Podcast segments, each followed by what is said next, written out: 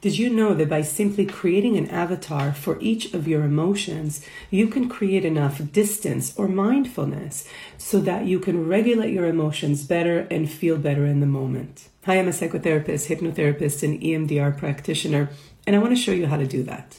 There are two ways that you can use this. The first one is by taking the basic five emotions you got mad, sad, glad, afraid, and disgust and create an avatar or a cartoon character for each one of those emotions. So, what does it look like? What does it sound like? What is its personality? How it behaves? What are some of the mannerisms that it has? Really have fun with this.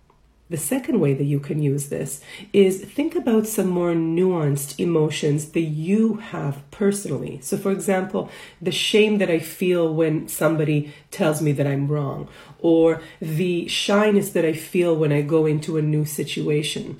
You know, those particular experiences that are individual to you create an avatar for that emotion. Give it a name, give it a personality, give it um, the way that it looks, the way that it sounds, the way that it behaves. Do that. And the next time that feeling comes up, bring up that avatar and let it know that you see it. This will go a long way in creating that distance so you can regulate your emotions. There's so much more you can do with this. Follow me and I'll show you how. Shortcast Club